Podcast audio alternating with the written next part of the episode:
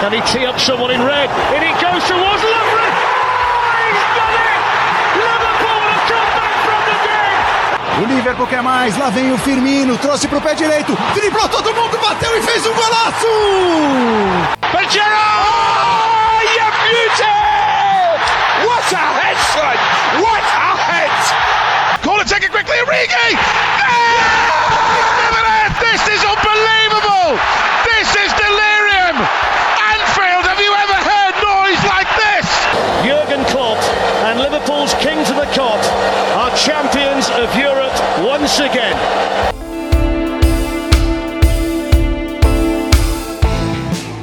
Fala galera, sejam todos muito bem-vindos ao Copcast, seu podcast sobre o Liverpool Football Club. Por aqui vocês vão encontrar de tudo sobre os Reds, análises, opiniões, informações, curiosidades e é claro que não poderia faltar também a história do time. Eu sou a Carol Vago, falo com vocês diretamente do Rio de Janeiro e para a pauta de hoje nós temos um convidado mais do que especial, Cledi Cavalcante, nosso amigo que já esteve por aqui no episódio número 7 do Copcast para falar sobre o possível acordo com a Nike que veio a se concretizar. Então, Cledi, seja muito bem-vindo para mais uma pauta curiosa para a galera. Olá, Carol. Que, que alegria estar aqui com você, que, que alegria estar aqui no Copcast para a gente falar de Liverpool. Como é bom falar de Liverpool e eu adoro esses assuntos mais impopulares, por assim dizer. é isso. Bom, como vocês já podem ter visto no nome do episódio, a gente vai falar sobre o aniversário de 10 anos da FSG no Liverpool. Vamos fazer um balanço do que de fato melhorou, do que não melhorou, se as promessas que eles fizeram quando chegaram foram cumpridas.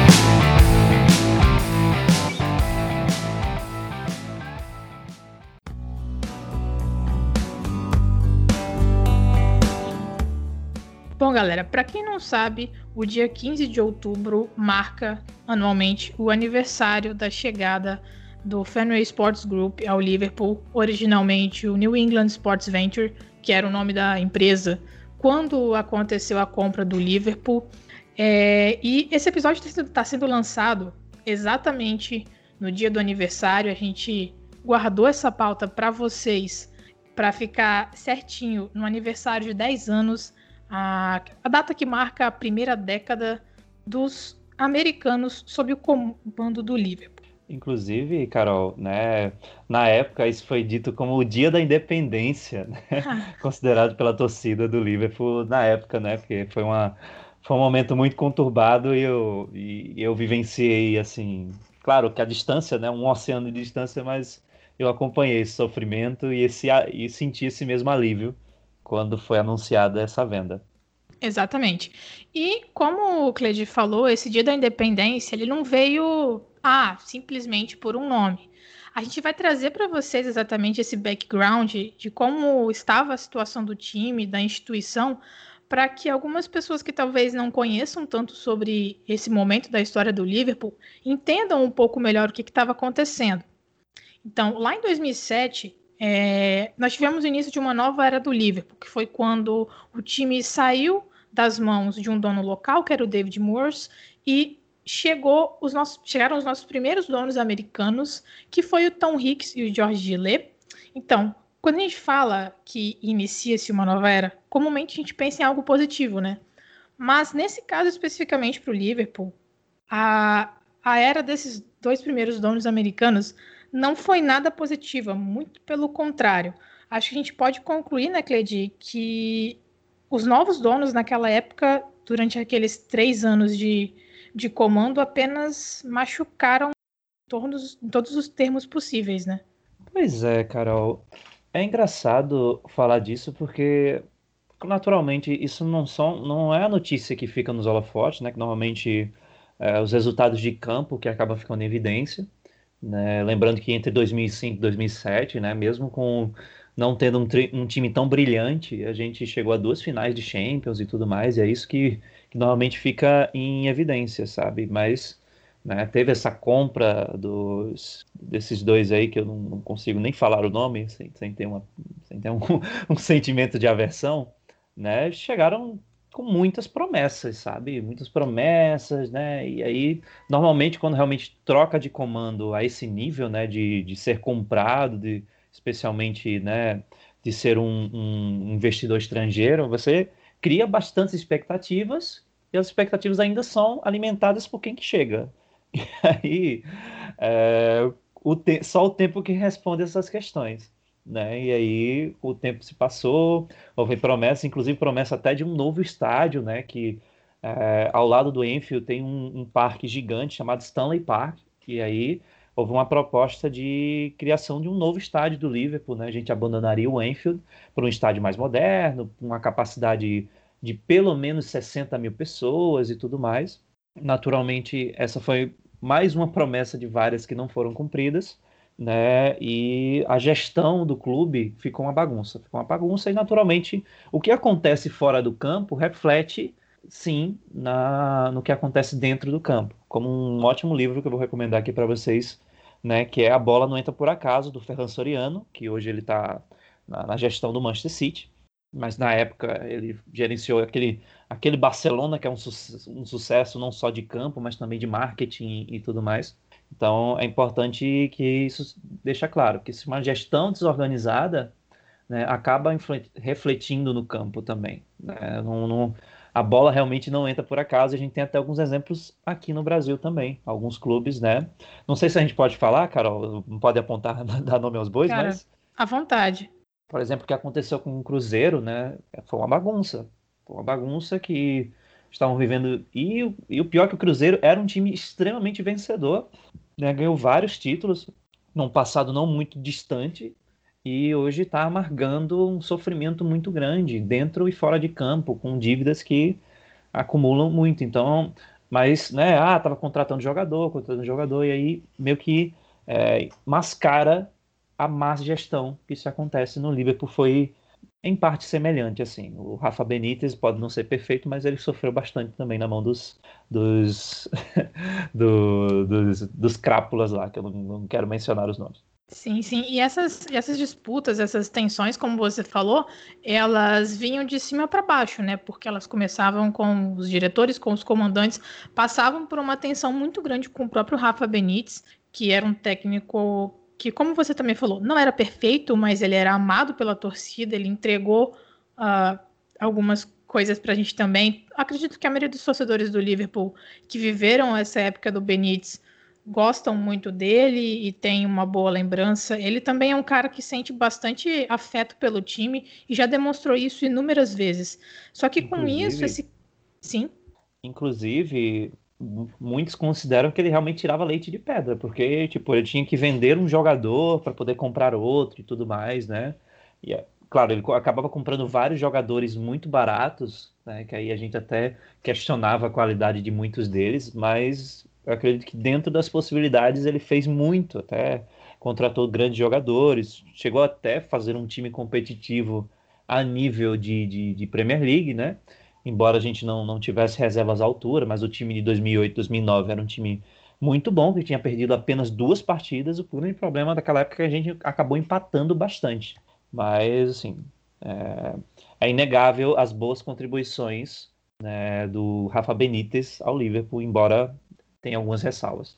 Sim, sim. Tem algumas ressalvas, alguns casos mais uh, destacáveis, assim, como o caso do Xabi Alonso, enfim. Mas é, é fato de que, que o momento era muito ruim. E isso levou também a uma situação em que a torcida começou a se mobilizar. Começou a criar associações que tentavam dialogar com, com os comandantes do time. E foi ali que surgiu provavelmente um dos movimentos mais famosos né, da torcida do Liverpool, que é o Spirit of Shankly. Tem inclusive o site, se vocês quiserem é, visitar, conhecer melhor como funciona essa organização de torcedores. Inclusive, vocês podem se tornar torcedores associados ao Spirit of Shankly, é possível isso. E foi exatamente em 2008 que eles criaram essa iniciativa, exatamente para tentar não deixar o time se afundar, não deixar o time passar a tomar decisões que não levassem em consideração a comunidade e a torcida, que é basicamente o grupo mais importante, o grupo que tem que ser visado, além, obviamente, do, dos resultados em campo. Só que eles perceberam que a situação estava muito ruim, que isso, Perfeito. que o time não ia caminhar para frente. Então, eles criaram essa iniciativa para atuar especialmente na comunidade, com o time e para dar voz à torcida que já estava cansada daquela situação, né? Oh, Carol, inclusive, recentemente tivemos uma influência direta do Spirit of Shankly, né? Esse movimento magnífico, né? Já dizia o próprio, né? Que o próprio Shankly, né? Vivia para agradar as pessoas, né? Fazer as pessoas felizes e tudo mais. Então, é, é para isso que está um, um, um clube de futebol, né? As pessoas tinham uma semana difícil, mas no fim de semana iam encontrar o clube e ter um pouquinho de alegria, independente do resultado em campo. Então, os torcedores são parte essencial disso e qualquer gestão de clube precisa ter consciência disso. Tanto que, recentemente, aconteceu do, do Liverpool cogitar receber uma ajuda do governo para pagar salários, né, pagar salários da, do staff, né, não necessariamente jogadores, mas do, do staff lá, que eu acho que receberia uma ajuda de cerca de 80%. E aí o, o, aí o Spirit of Shank liderou assim, um movimento para que o clube não fizesse isso. E aí eles reverteram, né, voltaram a entrar na decisão e decidiram pagar os salários integralmente. Lembrando até que não teve corte de orçamento, não teve redução, nada disso, nem demissões dentro da, da, da, da do, da equipe, né, da, da equipe técnica, do, do, staff todo, né, porque não é só o, a equipe de campo, né, tem todos os funcionários que, que, que, que, giram em torno do clube, e isso é bastante icônico quando a gente fala da influência desses movimentos de torcida. Vale lembrar também que, graças a esse movimento também, eles também protestaram contra o aumento de ingressos, né, na, lideraram um movimento contra esse aumento, e aí o clube ouviu e fez um congelamento dos preços por algum tempo. Né? Não sei exatamente quando, me falha a memória, mas é, esses movimentos são importantes e a atual gestão né, se preocupa em ouvi-los. Sim, se eu não me engano, já são três anos que já está com o ingresso congelado. Eu posso. Provavelmente deve ter aumentado um ano aí, porque agora também a gente não vai ter o retorno imediato da torcida para o estádio por conta do coronavírus, né? mas deve ser em torno de três, e quatro, três ou quatro anos que está congelado e é uma atuação bastante importante, né? Perfeito. Inclusive, é, é importante a gente mencionar, claro que vai ter momento para isso, mas é importante a gente mencionar que o impacto da pandemia, de uma maneira geral, porque é, é uma fatia considerável do faturamento de um clube o uhum. match day, né? Que é, não é só o ingresso, não é só comprar o ingresso, não é só o, o ticket temporário, mas toda a experiência que o torcedor tem no pré-jogo, durante o jogo e pós-jogo, né? O consumo, especialmente, em tudo que cerca uma partida de futebol, que isso aí pode girar até cerca de 20% do faturamento de um clube. Tá? Então é importante que isso fique bem claro para as pessoas, né? Porque é, é muito fácil julgar dizendo, ah, mas o time não contrata e tudo mais, mas tipo, é, as contas é, são, são questões mais delicadas que a gente precisa ter atenção antes de, de pedir uma contratação muito cara, sabe? Isso, é, isso influencia na saúde financeira de um clube. Sim, em algum momento as contas elas vão ter que fechar. E aí entra o principal ponto que a gente pode destacar desse, desse processo de, de venda do, dos, donos americanos anteriores para a FSG, que era o fato de que as contas simplesmente não fechavam. O, e com, tinha uma tensão muito grande ali nos bastidores do time, e naturalmente esse processo de venda também foi bem conturbado, ele não foi nada fácil. Foi necessário contratar uma pessoa de fora para poder fazer esse, esse processo acontecer, até porque inicialmente os donos anteriores eles não queriam vender o Liverpool, mas foram meio que eu não sei se convencidos pode ser a palavra correta, mas. Gentilmente retirados, é, talvez? Gentilmente retirados, né? Porque foi para uma disputa judicial. É, é, naquela época, o Martin Broughton foi contratado exatamente para fazer essa transição, iniciando em abril de 2010, porque tinha, eles tinham que ver exatamente o que estava acontecendo no clube, como era o clube. E, e o próprio Martin fala que ele ficou extremamente surpreso com a, com a forma disfuncional que o, que o Liverpool é, acabava operando. Holisticamente, ou seja, olhando por cima, no geral, o todo, o time era extremamente disfuncional, a instituição era completamente disfuncional. Ele sabia que existia problemas entre os donos e entre os donos e os staffs, os donos e o Rafa Benítez e também com os fãs, mas ele não sabia que a situação estava tão complicada daquele jeito. Tinham três grupos se matando entre eles para tentar decidir o que, que era melhor para o time. E no final das contas, se os três não tivessem funcionando muito bem juntos, em simbiose, nada ia acontecer direito, né? Perfeito, perfeito. É, isso é, é, muito icônico quando fala da gestão do Hicks e Gillette, Gillette, não sei exatamente pronunciar o nome dele, mas esses né, safados aí. E aí você chegar assim, um, ver que tá tudo uma bagunça, sabe quando você entra num, num, quarto muito desarrumado, você não sabe nem para onde começar a arrumação, né? E você vê que muita coisa foi foi tava fora do lugar e naturalmente, né? E para chegar a um ponto de que é, o, o time estava prestes a entrar em concordata, né? Que concordata nada mais é que é um passo antes da falência, né? Que é tipo você tentar um último recurso com base legal antes de você, enfim, declarar falência e, e, e, é muito triste um clube de primeira divisão, um clube extremamente tradicional, né? Que movimenta multidões, tem naturalmente né, não é tão difícil de gerar grandes receitas quando a gente fala do Liverpool, né? Um clube em plena primeira divisão, né? E uh, sucessivas man maneiras de, de, de, de tentar é, recuperar o crédito do clube não foram cumpridas por, pelos, pelos dois, né?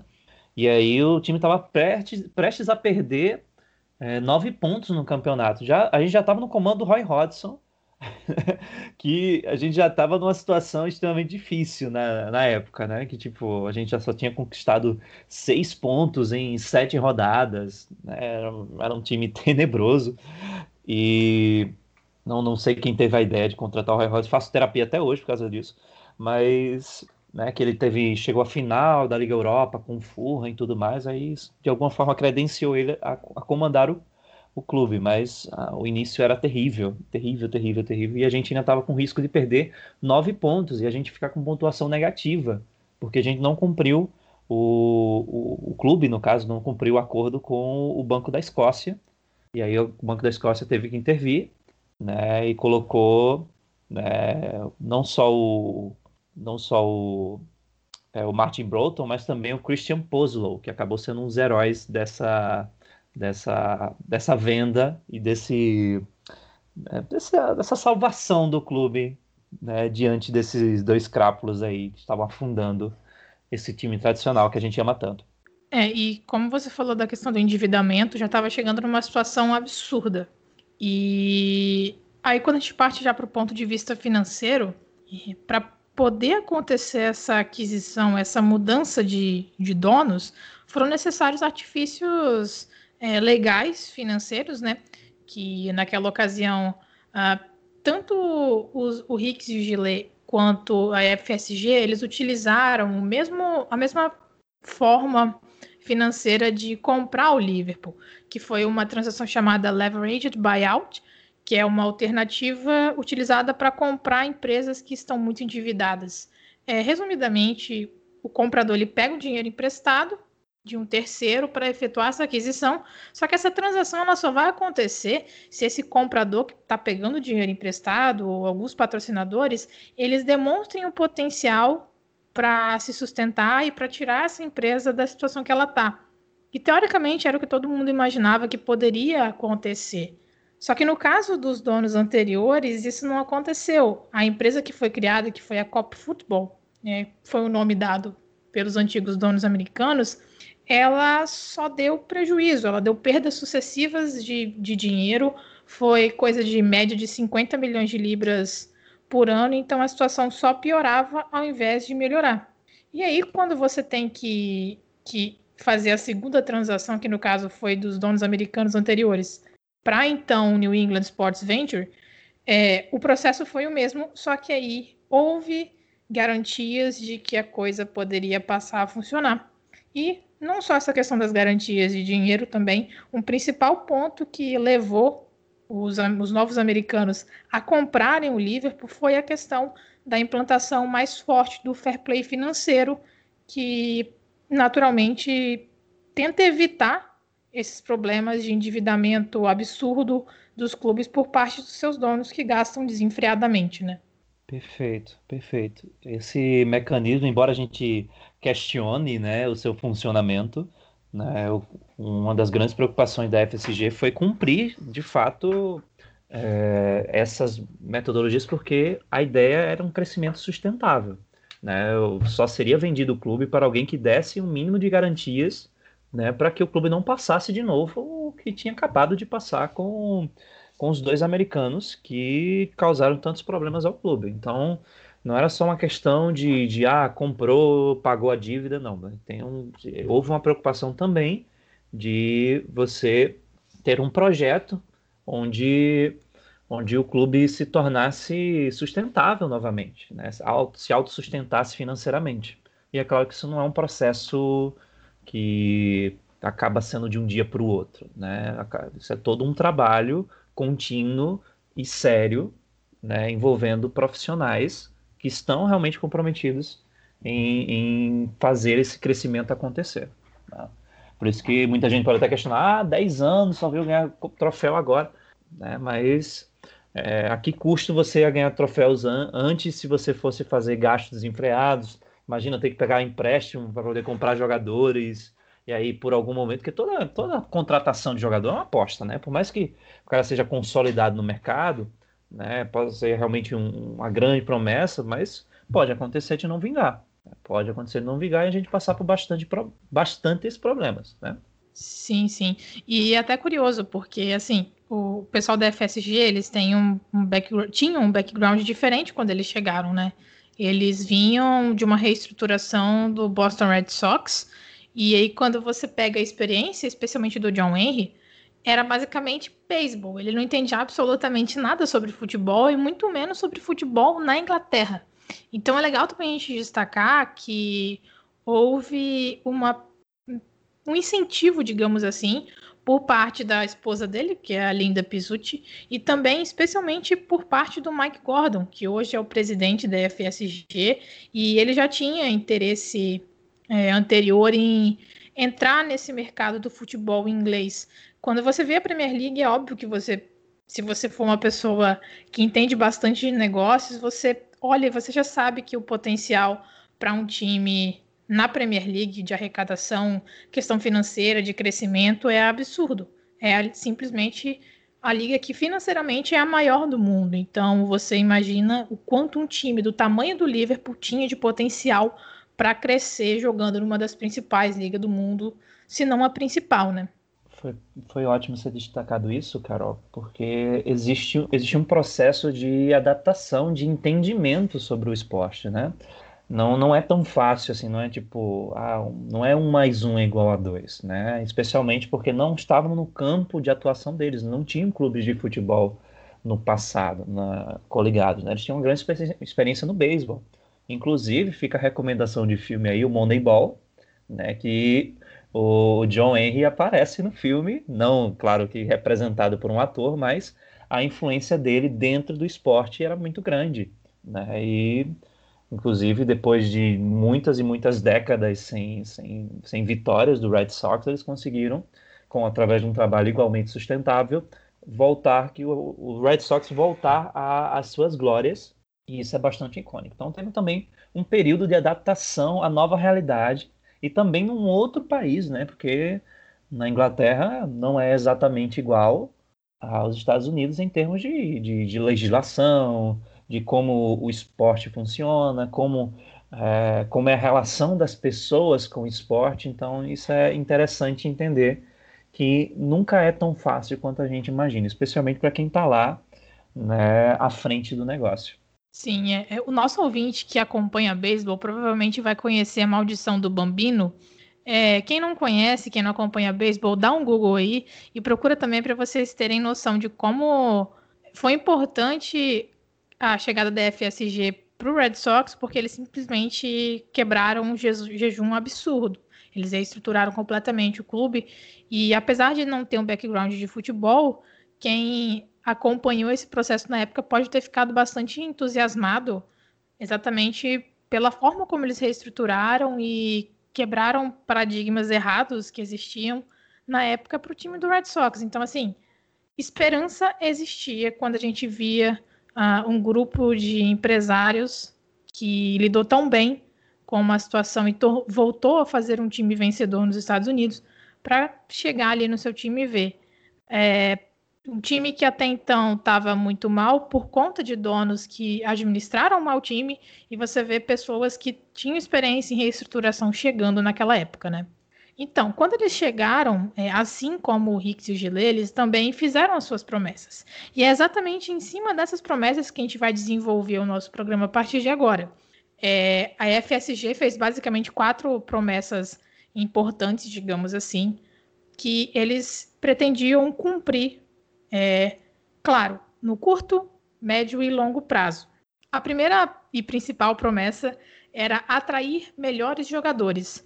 Porém, tinha uma vírgula nessa promessa. Era atrair jogadores, mas antes disso, exatamente fazer o pagamento das dívidas que o grupo de administração anterior deixou para o time.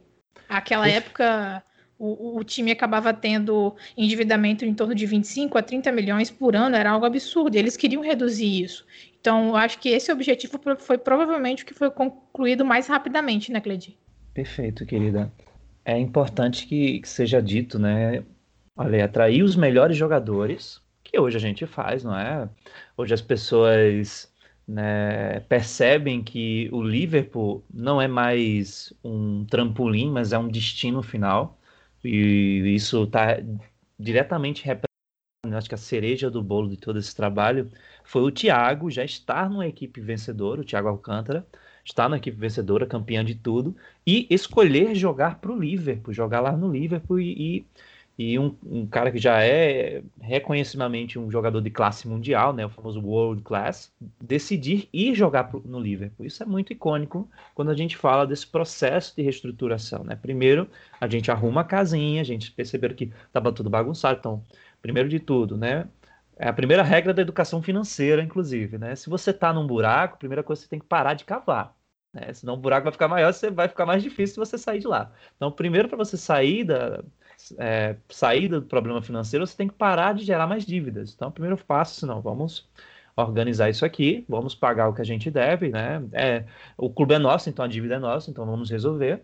E aí, a partir disso, a partir de ter esse respiro financeiro, esse respaldo, você tem margem para poder ir negociando. Lembrando que, naturalmente, você está fora de competição como a Champions League, isso influencia também bastante no orçamento, né? De você não avançar as fases, você cair na fase de grupos, né? Isso tem um, também a posição que você fica na tabela, isso acaba influenciando também nas finanças. Mas não é só isso. É a questão também de acordos comerciais, né, das receitas que você gera através dos match days e tudo mais. Então, tinha muita coisa a ser organizada naquela altura, tá? E não é uma coisa que se resolve em um ano só, especialmente porque é, eles também estavam aprendendo a gerir o negócio, gerir o negócio em outro país era outro esporte para eles. Então, é, eles conseguiram cumprir e né, você pode ver, procurar os, ba o, os balanços do clube ao longo dos anos, você vai perceber notoriamente a evolução de tudo isso. E agora a gente está mais cauteloso, não é para menos, porque o impacto da pandemia ele existe, tá? Embora você não, não há quem não acredite, né? Você pode até desconfiar, mas o clube ganhou tanta coisa. Não é tão simples assim, tá? Porque a gente não pode olhar a, as finanças do clube pelo sol que entra, mas também tem a questão dos gastos, dos custos, dos custos operacionais, né? E lembrando que também estamos fazendo alguns investimentos na infraestrutura do clube. É, você manter um, um, um, time, uma base campeã, né? Enquanto você desenvolve né, jo jovens talentos. Então, isso e a gente paga muito, né, os jogadores também por produtividade, e convenhamos que eles vêm produzindo bastante, né? Então, não é tão simples assim. Então, primeiro, primeiro passo, de fato, é arrumar a casinha, né? Se você tá no buraco, primeiro você tem que parar de cavar. Perfeito. E só em termos de exemplificação mesmo, como a gente falou que o primeiro objetivo era parar de afundar o buraco e começar a tapar esse buraco. É, na, nos balanços financeiros de 2011, que foram publicados em 2012 apenas, eles mostraram que o Liverpool teve uma perda anual de 59 milhões de libras. Isso é muita coisa. E a receita naquela época era de em torno de 184 milhões aproximadamente. E quando a gente pega e compara esses valores para a temporada 2016-2017, que foi uma temporada que a gente não teve futebol europeu, a gente não participou, participou de competições europeias, então você não tem dinheiro de TV entrando, por competição europeia, não tem premiação de competição europeia entrando. É, esses valores de arrecadação passaram a 364 milhões. A gente saiu de uma perda de quase 50 milhões de libras para uma temporada sem todas essas competições pomposas, com um lucro de 39 milhões depois da aplicação de impostos. Então, esse número é absurdo absurdo a diferença de parar de cavar o buraco do, das dívidas e começar a tapar esse buraco. Eu acho que hoje a gente pode falar, sem dúvida, como o Cledir já falou, que essa promessa de pagar as dívidas e começar a atrair jogadores importantes, ela foi cumprida, né? Van Dijk, Alisson, Mané, Salah e Robertson, que também viraram estrelas no nosso time. Eu acho que essa promessa não tem nem o que discutir, né? E é importante dizer também que, por exemplo, contratações do Alisson e do Van Dijk, né, foram para resolver problemas assim bastante gritantes de uma maneira definitiva, né? Porque não dá para contratar Van Dijks toda toda toda janela de transferência, né? Até porque a gente tem que ter essa preocupação com a saúde financeira. É muito mais barato, é muito mais produtivo você pegar um jogador que tem talento né? E para isso a gente tem uma excelente equipe de análise de desempenho. Inclusive tem até um doutor em física aplicada no meio da equipe. Então, é, quando quando o Klopp precisa de alguma de alguém para a posição, já tem vários nomes, né? E eles acabam negociando com vários jogadores, né? Percebendo qual é o melhor lembra muito, mais uma vez, a questão do Moneyball, né? Que era justamente essa ideia, você contratar jogadores não por, por fama ou por características físicas, mas também por resultados traduzíveis em números. Então, a gente está vivendo, acho que é o auge da, dos analistas de desempenho, eles não vão deixar a gente mentir quanto a isso, né? Existem soluções muito mais práticas que você pode desenvolver. A gente não pode sub subestimar o poder que tem um bom treinamento né? Porque você é bom contratar o jogador já pronto e tudo mais, mas melhor ainda é você contratar um jogador que tem potencial, que demonstra coisas boas e você ir desenvolvendo ao longo dos treinamentos. E aí foi o que aconteceu com o Mané, foi o que aconteceu com o Salah, foi o que aconteceu com o Robertson, foi o que aconteceu com o Alexander Arnold e vários outros exemplos também. A gente até tem um Fabinho, né, que foi contratado dois dias depois que a gente perdeu a Champions, e aí eles passou, sei lá, quase uns seis meses para poder ter é, jogos regulares. E aí você vê que a, a, importância de primeiro se adaptar ao sistema para depois né, jogar de fato. Então, incrível como, como há uma sinergia muito grande entre o que acontece dentro de campo e o que acontece fora dele também. É claro, e assim, é, a partir depois de, desse passo quando a gente parte para o segundo passo, depois de eliminar as dívidas e começar a atrair jogadores em, através de investimentos mais inteligentes, a segunda promessa feita foi transformar as derrotas em vitórias. E aqui eu vou abrir aspas para o John Henry, no, na entrevista que ele deu assim que ele chegou, sobre como seria o objetivo, qual seria o objetivo né, da nova administração, ele comentou: Consideramos o nosso papel o de administradores do clube com foco principal em retornar o clube à grandeza dentro e fora de campo por um longo prazo. Ou seja, aqui, prestem minha atenção, é longo prazo, não é só necessariamente curto prazo. Essa reestruturação ela tem que ser é, exatamente é, gradativa e inteligente. Estamos comprometidos, comprometidos, em primeiro lugar, com a vitória. Nós temos uma história de vitórias e hoje queremos que os torcedores do Liverpool saibam que essa abordagem é o que nós pretendemos fazer para este grande clube. Então, aqui a gente só reforça o ponto do investimento inteligente, do investimento correto, que a gente sabe também que não veio logo de cara, né? A gente sabe que nem em nem todos os momentos da FSG no clube a gente conseguiu transformar todas essas derrotas em vitórias, mas isso também faz parte, porque afinal de contas o futebol não é uma ciência exata, né, Cleide? É, eu acho que é o motivo que mais me preocupa dentro da, das redes sociais, né? Porque lidam com o esporte de uma maneira muito simples, né? Você toma é, opiniões baseadas em achismo, e isso é muito perigoso, porque quando você acha alguma coisa, você é, desconsidera fatos. Né? Importante, você se baseia em suposições e essas suposições você vai levando para a vida como se fossem verdade, porque suposições são hipóteses. Pode realmente estar acontecendo como, como você imagina, mas pode não estar também. A verdade é que existe um trabalho né, muito sério vindo da vindo do, dos, dos do, do, da FSG. Existe um trabalho muito sério vindo da FSG e é importante que a gente note que o resultado acabou sendo influenciado em campo. Demorou, é claro, porque, né, como a gente falou que não é tão simples assim, né, e aí talvez essa, essa promessa de transformar derrotas em vitórias né, seja a promessa que mais demoraram a se cumprir, porém é, é importante ser dito que a gente, enfim, chegou mas não foi porque não foi por falta de vontade, porque naturalmente você está administrando um clube, né? Claro que o lucro é importante, mas as pessoas querem vencer, porque a vitória é o que consagra bons trabalhos, né? O resultado de campo consagra bons trabalhos. E também, né, você não entra num, num projeto desse para perder. Você entra num projeto desse para ganhar, para ser lembrado, para ser ovacionado, até quem for mais vaidoso.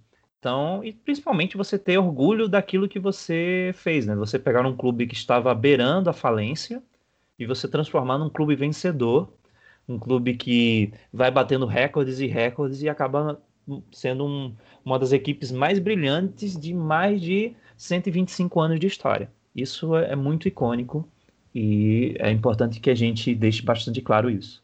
É, esse foi o objetivo que provavelmente chegou mais a médio prazo, digamos assim. Eu não vou falar longo prazo, porque a gente ainda tem muito a ver o a acontecer. A gente não imagina que a FSG saia assim do clube de uma hora para outra. Mas em termos de, de números, é, antes do da FSG chegar, quando a gente pega o período, o recorte temporal de, da temporada 2000-2001 até 2009-2010, o Liverpool tinha uma média de 20 jogos com vitórias e oito jogos com derrotas na temporada. E nos primeiros anos de FSG, a história não foi muito diferente. A gente tem que pontuar isso aqui também. Eles tiveram uma média de 19 vitórias por temporada e 10 derrotas. Então tá um valor muito próximo. E nesse meio tempo a gente ficou cinco temporadas sem jogar competições europeias. Em contrapartida, na, na década anterior, foram três temporadas apenas, não jogando competições europeias. Mas aí é que entra a ponderação do fato de a gente estar numa reestruturação financeira do clube. Não era simples.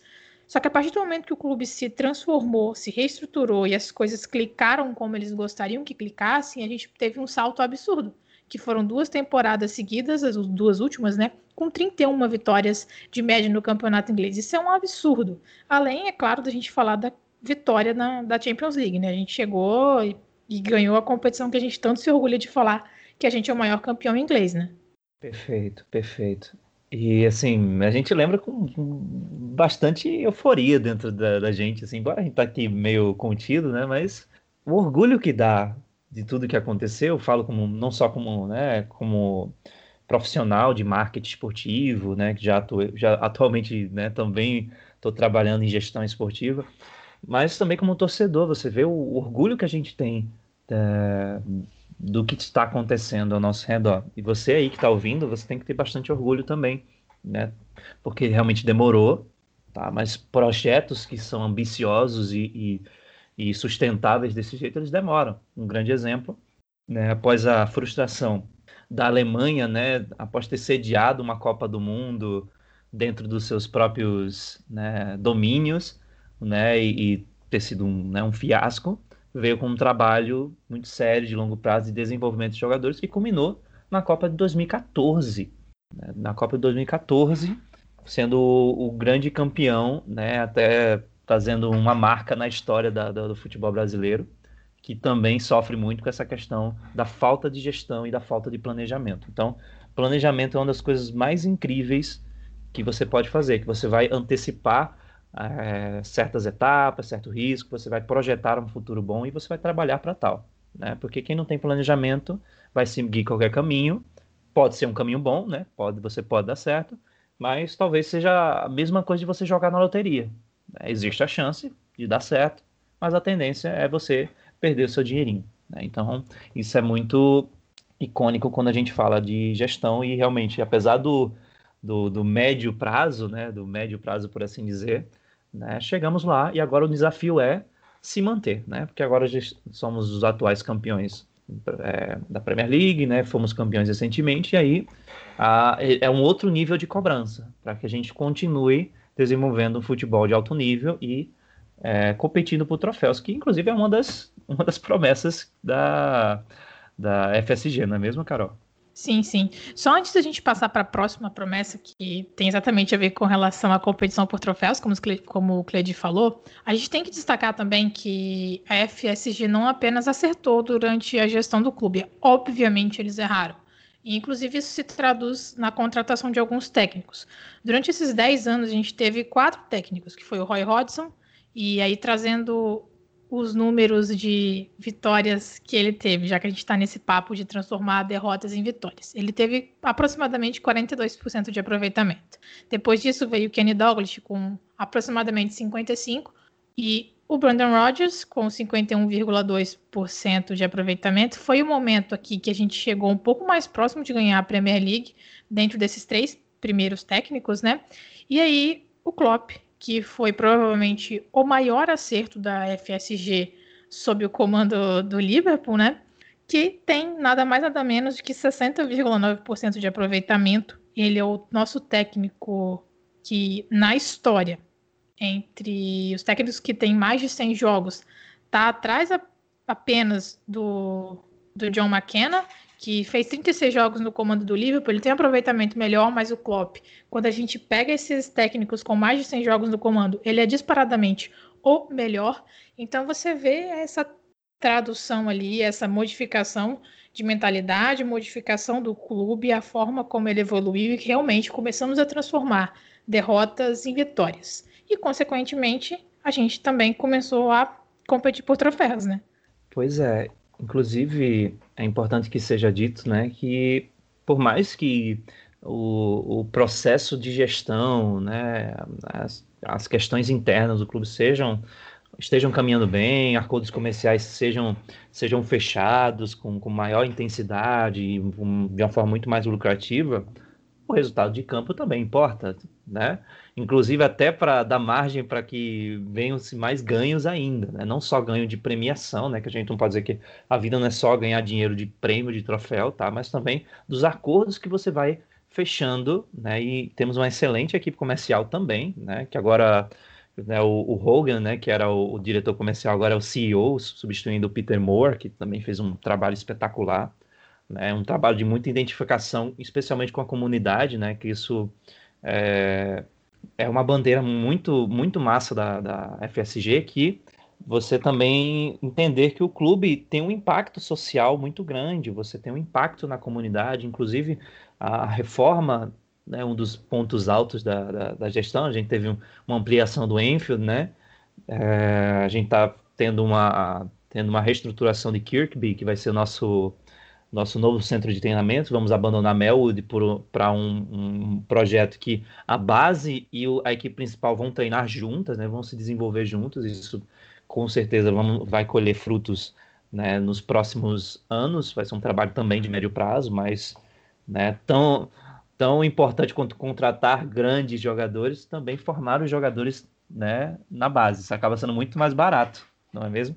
E de toda forma, trabalho de campo também importa. E aí, é, essa, essa competição por troféus parte né, de ter uma sinergia entre o treinador, entre a equipe que está no campo com a equipe administrativa também, né? Não é tipo ambos querem, querem ter a mesma coisa, querem ter, precisam ter a mesma identificação com a torcida, com os valores do clube e a decisão mais que acertada, né?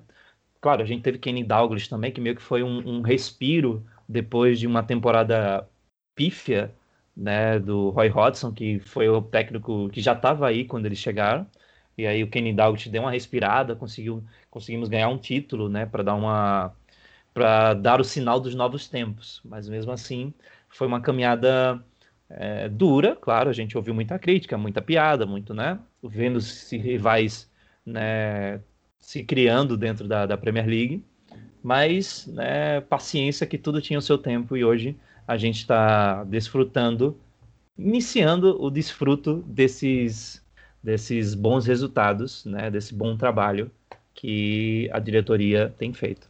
É, eu acho que foi bem relembrado pelo Cledi a questão da gente ter ganhado a Copa da Liga com o Kenny Douglas, que foi meio que um, aquela velha história do técnico que é ídolo, que volta para apagar o incêndio, né? Foi, pode ter sido uma estratégia bem a lá futebol brasileiro, mas querendo ou não, acabou apaziguando os ânimos.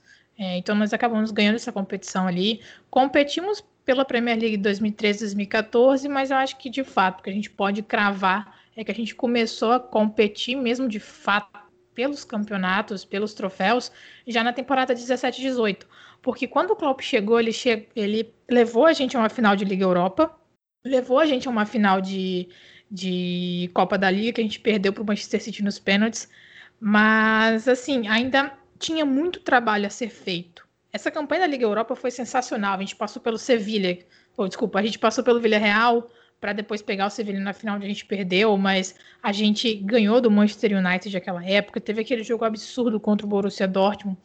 Mas apesar desses momentos específicos ali, alguns brilhos, a gente pode dizer que de fato o time passou a se reestruturar, se estruturar muito bem e competir pelos títulos a partir de 2017 e 2018, que foi quando nós nos reafirmamos e chegamos novamente a uma final de Champions, né?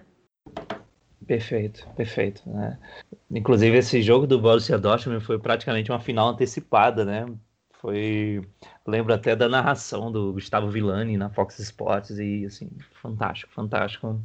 Boas memórias que o Klopp já estava começando a, a, a criar, né? E você via o tamanho da identificação do Klopp, o encaixe perfeito na, na engrenagem toda, né? Que envolve não só a diretoria, mas torcida, comunidade e parece que Klopp parece que nasceu em Liverpool, né? Então, é uma decisão extremamente acertada e foi peça crucial, né? Após né, várias tentativas e, e indo a, e aprendendo no, no, processo como o futebol funciona, à medida que a casinha estava sendo arrumada administrativamente e financeiramente.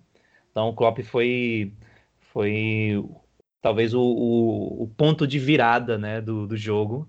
É, da FSG, né? E o, a própria frase do, do Klopp quando chegou, né? Transformar os doubters to believers, né? Transformar aqueles que duvidam em aqueles que acreditam. Então, isso é, é muito icônico dentro dessa engrenagem toda que vem dando certo. Isso. E é a partir daí que a gente provavelmente chega para o objetivo, que é o quarto objetivo, a quarta promessa, perdão, que é a mais que a gente pode imaginar que seja mais próximo do longo prazo, né? O mais próximo de desenvolver toda uma ideia sustentável em cima do clube, que era criar uma cultura vencedora. E a gente pode observar que essa criação de cultura vencedora ela não está só dentro de campo, só com o técnico, ela está institucionalizada. E um exemplo disso, disso é que o próprio Billy Hogan, que hoje é o CEO do Liverpool, mas lá em 2018 deu uma declaração enquanto ele ainda era um diretor comercial, ele, ele fala, vou abrir aspas para ele. Nós avançamos bastante o clube nesse tempo. É claro que do ponto de vista comercial, que tem sido a minha área de responsabilidade, isso cresceu significativamente. Mas o mais importante, e eu acho que o que orgulha, orgulha mais a todos, é a estratégia que temos desde que a FSG assumiu o controle. Como construímos o clube de uma forma sustentável a longo prazo para ter o sucesso em campo. E, em última análise, é disso que se trata todos aqui querem vencer. Então, acho que através dessa frase fica bem claro como o mais importante passou é, a ser criar essa cultura autossustentável de querer vencer sempre e retornar aos momentos de maiores das maiores glórias do clube, né, Cledir? Perfeito, perfeito. Eu, assim, a gente acaba se misturando o papo de gestão com o papo de torcedor, mas assim, qualquer qualquer profissional de gestão esportiva, né, que entenda a importância desse trabalho estruturado dentro, fora das quatro linhas, né, que acaba influenciando dentro das quatro linhas. Fica aí a recomendação de novo do livro do Ferran Soriano, A Bola Não Entra Por Acaso, é livro de cabeceira para quem quer mergulhar nesse universo de, de gestão esportiva. é importante né, entender que o trabalho foi muito sério, o trabalho foi paciência. Naturalmente, é, ouviram muitas críticas, é, ouviram muitas cobranças, né? Principalmente do torcedor que, que não liga muito para essas coisas, que no final das contas é, tem gente que é da escola clássica do futebol, né? Que o importante é a bola na rede, o importante é levantar troféu, né? O importante é contratar jogador caro. E assim, é, há quem, há quem, quem siga essa filosofia, né, com base no que o torcedor quer e acabe tendo bastantes problemas em termos de resultados. Tá? A gente até tem exemplos dentro da Premier League, né, que é, os gastos desenfreados não, necess, não necessariamente significam sucesso né, dentro do campo, porque existe todo um trabalho integrado, né, inclusive a campanha que o Liverpool estabeleceu, né, que faz muito sentido essa questão da cultura vencedora, né, que é o This Means More, né, que isso significa muito. Nós somos o Liverpool e isso significa muito, isso significa mais, né, que não é só da boca para fora, sabe? É todo mundo é, querendo vencer, todo mundo querendo ter sucesso, né? O, o, o, e, tipo, todo mundo ajudando da maneira que pode, né? Tipo, sei lá, da, a, da, das cozinheiras do clube, né? Fazer a melhor refeição possível, é, pessoal do comercial fechar os melhores acordos possíveis, né? Já que não dá para chutar uma bola, né? Só entram 11 em campo, então o trabalho de todo mundo em cada, em cada uma das suas especialidades acaba fazendo essa cultura dar certo. E esse projeto de Means More, né, que é justamente sintetiza tudo isso, dessa mentalidade, dessa cultura vencedora, né? O Liverpool até nessa nessa corrida, né, que ficou praticamente invicto por, por quase todo o campeonato, né? Que já estavam chamando eles de mentality monsters, né? Que os, esses monstros que tipo não não não são incansáveis dentro de campo. Isso, né? Isso significa muito, de fato. É, a gente, como torcedor, o Cleide falou, é difícil às vezes para a gente separar essa questão da paixão de torcedor, de raciocinar de forma lógica e fria quando a gente fala de números, né? Então é, é realmente complicado às vezes dissociar essas duas coisas e não dissociar, até porque elas são impossíveis de dissociar, mas parar para pens pensar de formas diferentes em momentos diferentes que têm necessidades diferentes para fazer uma análise. Enfim, é, é, é bem difícil às vezes para a gente separar isso, né? Mas apenas aí voltando para tentar traduzir essa estruturação do time, e como a gente está num momento completamente diferente hoje, a gente só queria trazer para vocês um, uma comparação bem rápida do balanço financeiro do time, de publicado lá em maio de 2010 para publicado agora em maio de 2019. A gente queria destacar que a gente ainda não tem acesso ao, aos, aos, aos balanços financeiros publicados para a última temporada, né? Por conta dessa questão da pandemia toda, é, tem muita coisa acontecendo, tem muita incerteza, então a gente não tem como trazer um dado preciso para vocês. Mas para vocês terem noção, o Liverpool valia em torno de 820 milhões de dólares lá em maio de 2010. Passou por uma enorme queda depois da, do fim da, da, da administração dos donos americanos anteriores. E depois disso, o time só foi crescendo em valor de mercado, só foi evoluindo. E de acordo com a última avaliação da Forbes, que é top assim, referência para a questão financeira, o time vale hoje em torno de 2,2 bilhões de dólares. A gente fica devendo para vocês o último balanço, mas aí não é porque a gente não quis trazer, de fato a gente não teve acesso a isso ainda, mas só para vocês terem noção de como o time evoluiu ao longo desses anos e como a gente tem arrecadado mais, reinvestido isso no time e conseguido de fato é, competir por, por troféus, ter uma mentalidade vencedora, acabar com aquela história de derrota, empate, passar a ganhar de fato e atrair esses melhores jogadores de uma forma sustentável, sem criar dívidas absurdas, só para trazer um cara que é badalado, enfim. Foi um processo de evolução bastante grande e eu imagino que o Cledi seja bastante, esteja bastante orgulhoso de ter visto todo esse processo acontecer, assim como eu. Sem dúvida, sem dúvida. É importante destacar também uma figura importante dentro dessa engrenagem do Liverpool, né? além do, da diretoria, né, do trabalho, também o nosso diretor esportivo, né, o, o, Michael Edwards, que acabou no gosto popular, né, por ser um monstro das negociações. né, do, dos bons acordos, tanto de venda de jogadores quanto de, de aquisição de, novos, de novas peças. E acabou tá fazendo parte do folclore atual né, da, da diretoria e tudo isso. Mas o trabalho que ele vem exercendo é espetacular, inclusive no momento né, em que nós estamos sendo bastante cautelosos nas contratações, né, porque né, muito, muito, muita gente não entende. Meu Deus, mas acabou de ganhar, ganhou de ganhar a Premier League, né, ganhou a Champions no dia desse, cadê esse dinheiro? Então, né, para manter essa equipe vencedora não é barato, embora a gente não cometa nenhum excesso como outros rivais, né, de dar salários absurdos para jogadores que é, nem sempre se provaram ser dignos de tamanha quantia.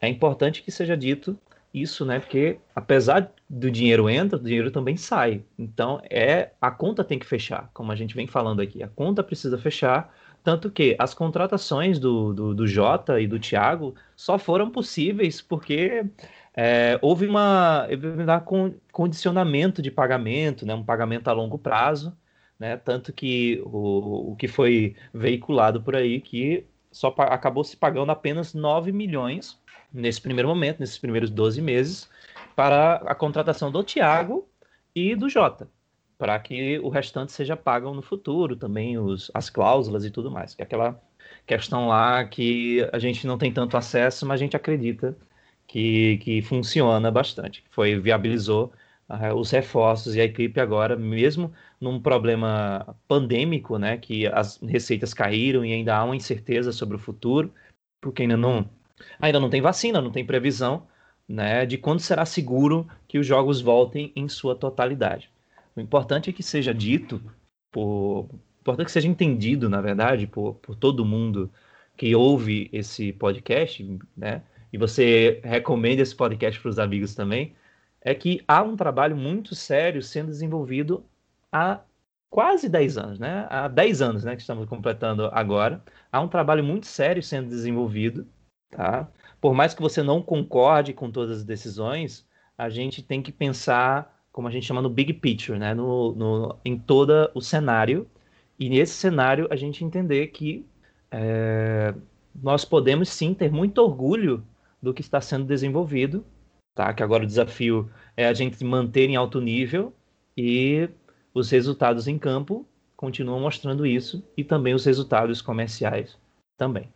É isso, a gente tem que aproveitar agora esse momento importante, esse momento que a gente está crescendo muito, se estruturando de forma sustentável para permanecer é, no cenário mundial. A gente vê alguns times que muitas pessoas acreditam que sejam inalcançáveis do ponto de vista de marketing, do ponto de vista de arrecadação de títulos, mas o mais importante agora é exatamente fazer o que outros clubes fizeram em outros momentos, que era aproveitar esse esse momento de super valores de arrecadação com direitos de TV, com acordos financeiros, exatamente para a gente se estruturar de forma sustentável e se manter nesse patamar, porque a gente vê alguns exemplos aí que a gente sabe que não são assim tão sustentáveis e que a qualquer momento a coisa pode desandar. E o mais importante é a gente conseguir se manter e continuar brigando por esses títulos, continuar é, deixando o Liverpool em evidência nesse cenário do futebol europeu, é, inglês, mundial. Importante que a gente acrescente, tá? Porque existe uma certa existe uma certa angústia de alguns torcedores, né? Porque olha para a grama do vizinho né? Estão contratando mais e tudo mais. Tem clubes que a gente não pode competir hoje financeiramente, clubes como Manchester City, como o Chelsea, né? Eles têm muito mais recursos que o Liverpool hoje, tá? Recursos provenientes de fontes externas. Que o Liverpool faz aqui é conseguir andar com as suas próprias pernas, é conseguir que ele consiga se financiar, que é o, o, o, princípio do fair play financeiro, né? Que o clube consiga andar com as suas próprias pernas e consiga fazer investimentos de acordo com o que, com o que ganha. E aí, naturalmente, né, existe uma. Existe o. Você tem um balanço financeiro positivo, você tem que reduzir os custos à medida que você aumenta as receitas. Né? Essa é a regra básica para você ter lucro ou prejuízo. Então, à medida que o sucesso em campo vem acontecendo, à medida que os acordos comerciais vão ficando mais lucrativos, nós vamos conseguindo chegar num patamar em que o clube é, será por muito tempo competitivo, será continuamente competitivo, sem esquecer né, da infraestrutura, sem esquecer né, de seus valores e sem esquecer de, de que é importante que se cresça de forma sustentável, porque senão a casa cai e assim não é bonito de ver um clube né, uma certa magnitude ruir por questões financeiras, por excesso de ambição, por assim dizer, tá? Porque ambição sem responsabilidade é uma é uma burrice tremenda e a gente tem maus exemplos por aí. Então não vamos tomar os maus exemplos como referência. Nós temos hoje no Liverpool um projeto que é muito sério e é muito interessante de se ver. E o resultado vem acontecendo e podemos sim ter muito orgulho, tá? Não são eu, eu que já fui taxado, né? Porque eu já trabalhei para o clube, então já fui taxado de, de, de, de que sou pago para defender o, essa estrutura. Mas assim, eu sou formado em administração, né? Eu, eu sempre fui entusiasta da estratégia do planejamento e é tão bom quando uma paixão como torcedor se une a uma paixão profissional também. E a gente vê que as duas coisas estão evoluindo a cada temporada. Então, eu particularmente tenho muito orgulho do que vem acontecendo. Estou ansioso para os próximos episódios, tá? Porque é, vamos continuar tendo dificuldade, né? Hoje nós somos o, o, o, o time a ser batido, tá? Então, é, seremos muito visados, né? Teremos uma dificuldade muito maior. A primeira rodada da Premier League mostrou isso, com o, o Bielsa aprontando para cima da gente.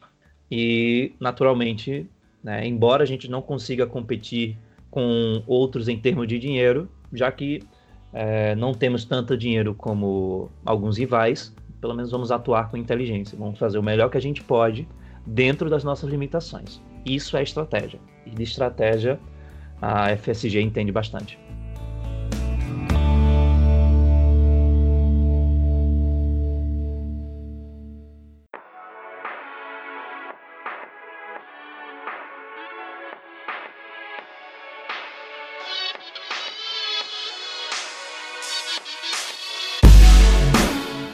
Nós chegamos ao fim de mais um episódio. Nós gostaríamos de agradecer a todo mundo que nos ouviu até aqui, que se interessou por esse assunto, por esse papo, especialmente por ser um assunto que gera tanta polêmica nas redes sociais, especialmente. Enfim, é, a gente tentou trazer para vocês uma visão mais aprofundada possível, mas também sem ficar fazendo um episódio extremamente maçante, longo, porque esse papo, esse assunto, ele a gente poderia ficar aqui, eu acho que umas duas, três horas conversando, né, Cleide? Mas a gente tentou trazer o essencial, né? Pronto, acho que a gente trouxe realmente um apanhado de tudo que acontece, tá? Isso aqui nada foi inventado, né? A gente, essas informações estão disponíveis em, em portais sérios como o Liverpool Echo, o The Guardian e, e vários outros é, apanhados, né? Baseados também em notícias do que aconteceu e do que vem acontecendo. Então, né? Não, não dá para a gente acreditar em teoria da conspiração. Não é esse o nosso objetivo. Nosso objetivo é realmente é, trazer à luz o, o, bom trabalho que a FSG vem desenvolvendo. Tá? Naturalmente, se tivessem ressalvas, coisas que não estão acontecendo muito bem, também a gente viria aqui dizer. Tanto que, né, por exemplo, certo trabalho, né, certo tipo de, de transformar derrotas em vitórias levou um tempo para acontecer, mas aconteceu. Então, é importante a gente é, exaltar o que é realmente verdade. É isso. Eu gostaria novamente de agradecer a todo mundo que chegou até aqui, ao fim desse episódio. Destacar que a gente faz esse, esses episódios, esse programa aqui para vocês. O objetivo é informar o máximo possível, discutir o que deve ser discutido. Enfim, interajam com a gente lá no Twitter também, que a gente está sempre aberto a sugestões. E é claro, não poderia deixar de agradecer ao Cledi pela disponibilidade em participar. Assim que a gente convidou o nosso amigo para participar. Ele já se dispôs a participar de uma pauta que ele adora tanto falar. Cledi, eu agradeço sua participação e fique à vontade agora também para falar das suas credenciais aí, onde a gente pode te encontrar lá no Twitter também, que eu imagino que a galera possa ficar bastante interessada, afinal de contas, nós temos aqui uma pessoa que entende dessa questão de marketing esportivo, né? O prazer é todo meu de estar aqui, viu, Carol? Agradeço o convite, agradeço até por você não ter desistido de mim, porque a rotina está bastante corrida, né? mas Eu, de fato, eu fiquei muito animado, porque eu adoro falar disso, adoro falar das boas práticas. E que sorte a minha que o meu clube do coração né, exerce essas boas práticas e vem sendo destaque na Europa por seus próprios méritos. Né, você pode me encontrar no, no Twitter, arroba Cledi Cavalcante. Né? É, eu sou meio clubista, mas de vez em quando falo umas coisas legais. Eu também tô no Insta, tá? Que eu tô desenvolvendo um trabalho com um clube da região metropolitana do Recife, se quiser saber mais, né? Me procura lá no Instagram, arroba inacreditável, né? Já, com perdão do trocadilho, arroba inacreditável.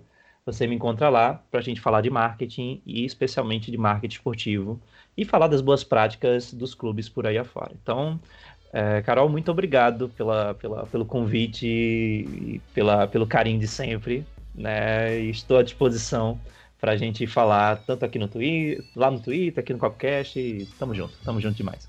É isso aí. Obrigado, Clegi. Obrigado, galera, que nos ouviu até agora. E até a próxima.